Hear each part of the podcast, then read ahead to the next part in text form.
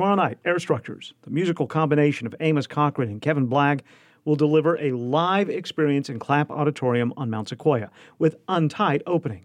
Air Structures uses not just guitar, keyboard, cymbals, and other instruments, but space, sound, and time to create music that can simultaneously completely capture your attention and also allow you to think on your own. Their live performances are infrequent, even in non pandemic times. So we wanted to find out more. This week, Amos Cochran and Kevin Blagg came to the Carver Center for Public Radio. Amos, an Emmy nominated composer, says their music is about performance, but it's also about listening to each other. And I think it's almost, we're not even so much listening musically, it's almost like we're listening on a frequency level. And it's like currently the sound that is happening, where could we fill in frequencies? It's Like Kevin's up here, well, I'll play some stuff that's lower and vice versa. And that sort of just happened without conversation. It's just it's just what happened. And then we crafted that into actual songs because we're not really improvising. Well, I was I'm glad you brought up that word right. because it sounds like when you first got together, it was improvised somewhat and then I don't know if refined is the right word or yeah, structured yeah. or yeah. I mean, everything's. I don't. It doesn't matter what you're composing in any sense. It starts out with improvisation. Even if you're writing a very strict piano piece, you're going to sit down and just mess around.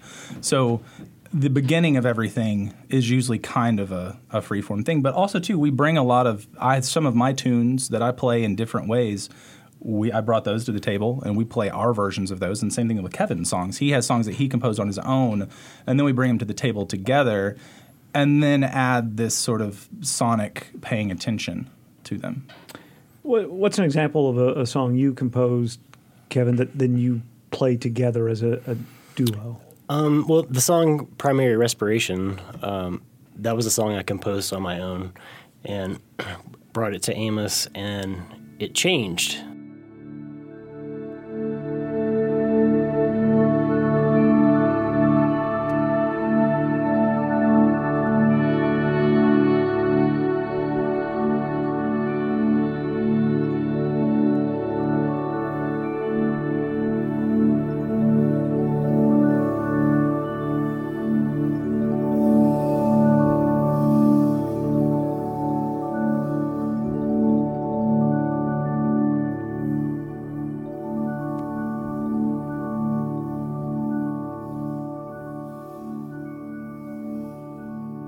The song lengthened, and but because there was a some concise parts to begin with, um, that gave us something to abstract from.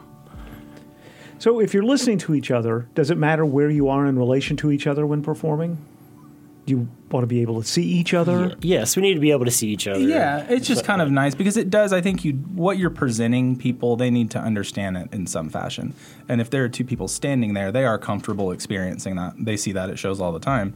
Um, and it's just nice to be in this. You feel you're feeling. I wouldn't want to like try to do something virtual because you want to feel the same tonality that's floating around the room.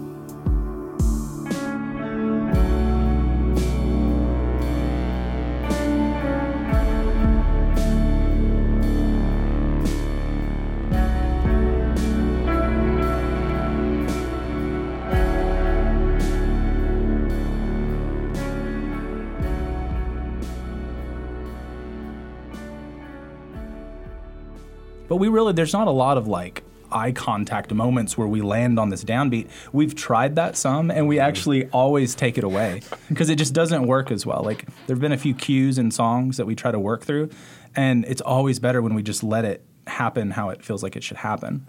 But again, it's not improvising, and so it's sort of tricky. It's like I was thinking about it today. It's sort of like we take the concepts of jazz music, but it happens in very slow motion with very non-traditional sounds you say non-traditional, but I don't want listeners to get the wrong idea. It's incredibly approachable. That's good news. That's good to hear. I mean, for me, it is. Yeah. yeah. Um, well, I think we're all using. I mean, Kevin's playing a guitar, and I'm using a computer with a whole bunch of sounds that I can pull from for each tune. And that's another thing that stays consistent for me for each tune. I'm always going to play a certain set of sounds for that song and then the next song I'm going to play a certain set of sounds, and that's kind of and those sounds are not it's not atonal at all. We're always hanging out in a key, so people are not going to be too off put by. It's like, oh, this is this grating string sound that goes against stuff. There's weird distorted sounds, but it is approachable. I mean, we've I think as humans now we've listened to a lot of stuff and we've been to a lot of movies where sound design is mixed in with the score, and we're accepting a lot more than we ever have on a sound level.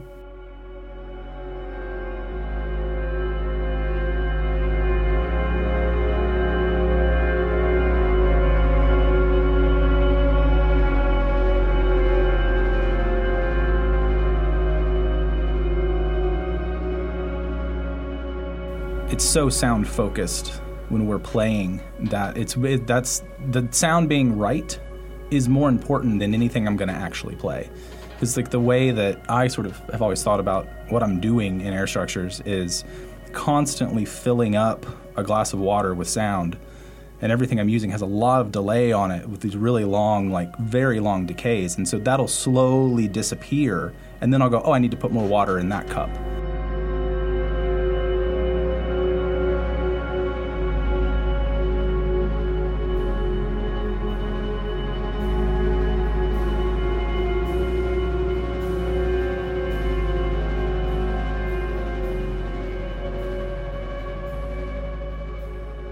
When you're composing and you're thinking about delay, what's that like to play with or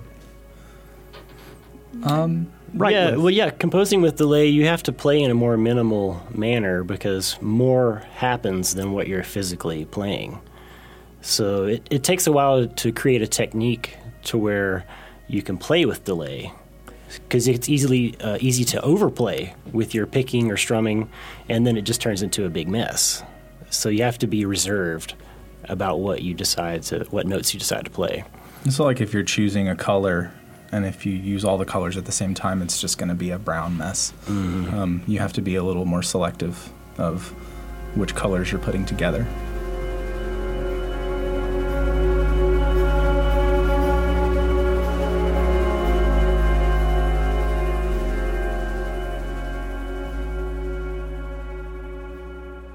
Live performance. It's been not as much over the last 20 Yeah. months. Right. Exactly. It's exciting to to have a a full audience. Um, I mean, Amos and I have, have done some you know social distancing small concerts uh, independently of one another throughout the pandemic, but yeah, this is our first show that we've done Yeah. Uh, since, the Crystal Bridges show. No, actually, no, we played at Phoenix. Oh, like Phoenix right Gallery, before. that's the, right. It was the December right before the pandemic. Um, we actually had to get. We had a show planned in Little Rock that we had to cancel that Friday the thirteenth, March 2020, Mm-hmm. when everything like they were canceling basketball tournaments and everything. We were like loading the cars to go play in Little Rock, and we finally just said we're not going to do it. So it's been really since we haven't done a lot at all. I mean, we've gotten together and played some, but Mm-hmm. it feels good. It's exciting. Um, there's it's definitely there's a there's an urgency about playing live that you can't accomplish otherwise. Um, it, it matter. There, it, it, you hold it to a little bit of a higher. Like this version, the versions of the songs we play on Saturday night will be held to a slightly higher standard than if we're just playing them in Kevin's apartment, and that's mm-hmm. fun. Whether they're better or worse, it doesn't matter. It's not like oh well that one version that one time It's not like that. But it's like again, it comes to like we're presenting this to the people. To It's an additional element. and it is. And Yes. you're, you're it's a li- it's a it's a little more exciting. I mean, I was thinking just yesterday, I was like, oh, we get to have that like buzz, that like fun. Because I don't play live that much. I'm very selective with when I play, and we're very selective with when we play together, just because the the atmosphere needs to be right. We're not really a fan of playing over in the corner while people talk. Um, you know, it's a it's an event. It's a thing. We want you to be there and be present. And if the venue or the atmosphere is not that, then we're I'm not, I'm not going to play, and Kevin's not going to play either. Yeah, probably. and I think we play better in the live setting where you, where the energy of the crowd is there. Kevin Blagg and Amos Cochran will perform live tomorrow night in Clapp Auditorium. That's on Mount Sequoia. The concert begins at 7. Untight, featuring Sam King, will open the show. Tickets are $15. Much more information can be found by clicking on the events button at mountsequoia.org. Amos and Kevin came to our studio earlier this week.